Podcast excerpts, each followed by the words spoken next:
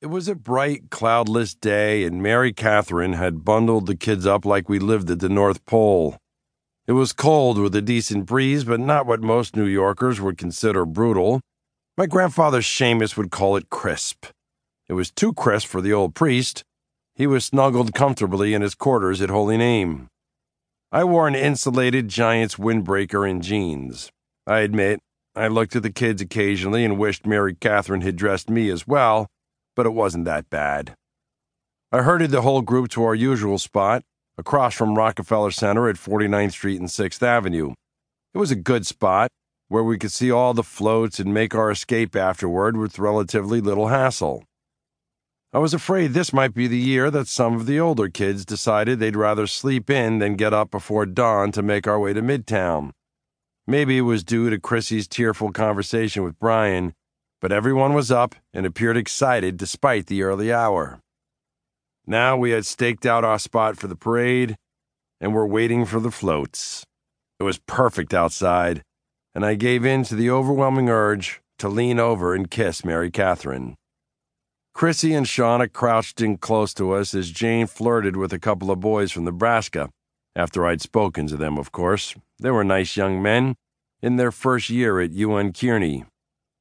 We could tell by the reaction of the crowd that the parade was coming our way. We sat through the first couple of marching bands and earthbound floats before we saw one of the stars of the parade, Snoopy, in his red scarf, ready for the Red Baron. Of course, Eddie had the facts on the real Red Baron. He said, You know, he was an ace in World War I for Germany. His name was Manfred von Richthofen. He had over 80 kills in dogfights. The kids tended to tune out some of Eddie's trivia, but Mary Catherine and I showed interest in what he said. It was important to keep a brain like that fully engaged.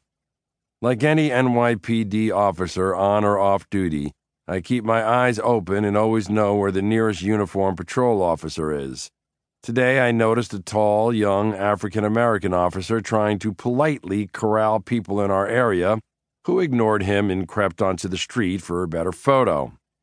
I smiled, knowing how hard it is to get people to follow any kind of rules unless there is an immediate threat of arrest. Then I heard it. At first, I thought it was a garbage truck banging a dumpster as it emptied it. Then an engine revved down 49th Street, and I turned to look. I barely had any time to react.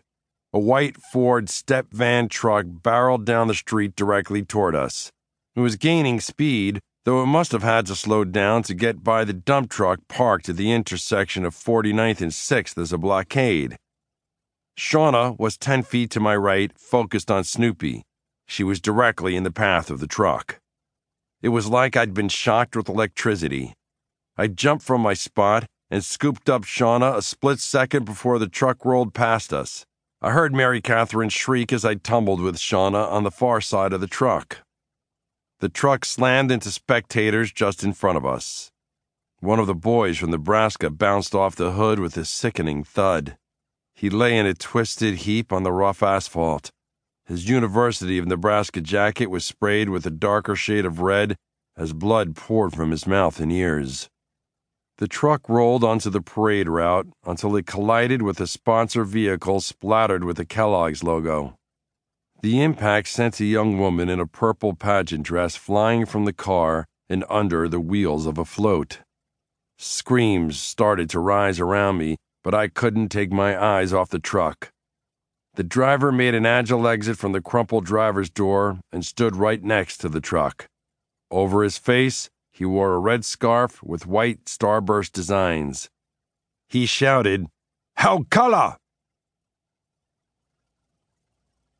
Chapter 3 I stood in shock, just like about everyone else near me. This was not something we were used to seeing on U.S. soil. Eddie and Jane, crouching on the sidewalk next to me, both stood and started to move away from me. I grabbed Eddie's wrist. He looked back at me and said, We've got to help them. Jane had paused right next to him as I said, We don't know what's going to happen. As I said it, the driver of the truck reached in his front jacket pocket and pulled something out. I couldn't identify it exactly, but I knew it was a detonator. I shouted